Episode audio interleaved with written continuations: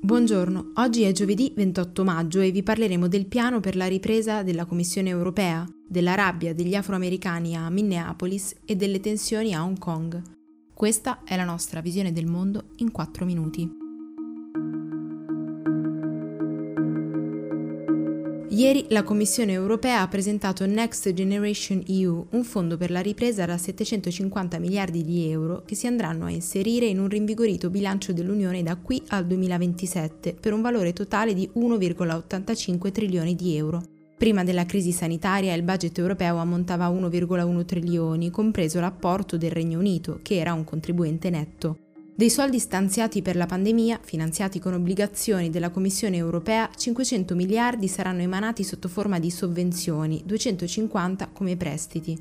Italia e Spagna dovrebbero essere i paesi che riceveranno più sostegno, in quanto sono anche quelli più colpiti dalla crisi sanitaria. A Roma dovrebbero arrivare 82 miliardi in sovvenzioni e 91 in prestiti. Per ripagare il debito la Commissione ha invitato i 27 a considerare l'introduzione di due tasse, quella sui colossi digitali e quella sulle emissioni, ma attenderà i singoli piani, paese per paese, che dovranno poi essere approvati. Resta comunque centrale per l'esecutivo europeo la lotta al cambiamento climatico.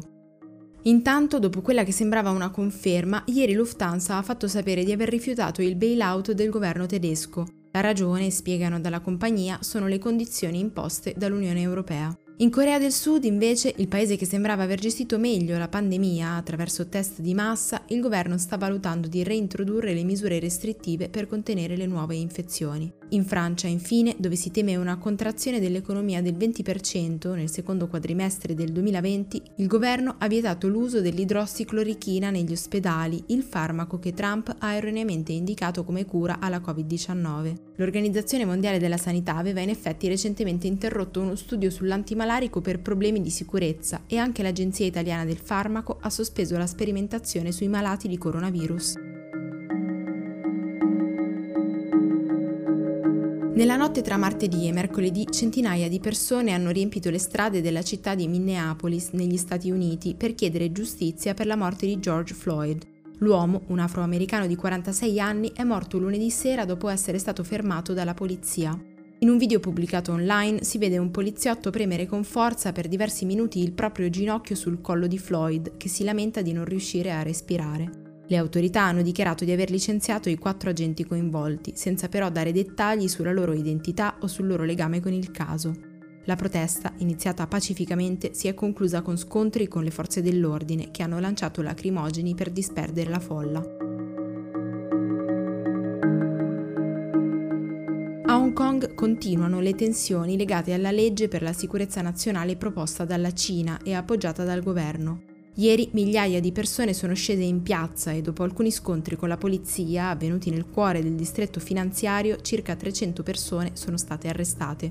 In altre zone della città gruppi di attivisti sono stati fermati e identificati dagli agenti, mentre altri sono stati bloccati nel tentativo di interrompere un dibattito in corso al Consiglio legislativo.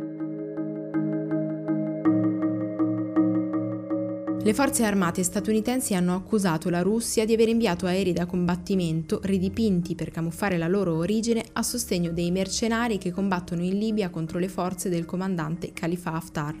La dichiarazione è arrivata attraverso una nota del Comando africano degli Stati Uniti accompagnata da foto satellitari. Il Ministero della Difesa russo non ha voluto commentare la dichiarazione, mentre un membro del comitato parlamentare, Andrei Krasov, ha affermato che si tratta di una notizia falsa. Dopo 30 anni di studi, il Servizio Meteorologico del Regno Unito ha confermato che l'impronta umana sull'evoluzione climatica è evidente e lo diventerà sempre di più nei prossimi decenni.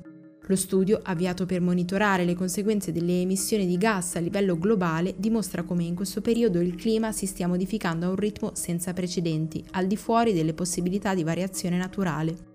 Non solo, le previsioni future suggeriscono che entro il 2050 un britannico di 60 anni vivrà probabilmente in un clima più caldo di 1,2 gradi rispetto a quando è nato. Per oggi è tutto. Da Antonella Serrecchia da Rosa Uliassi, a domani.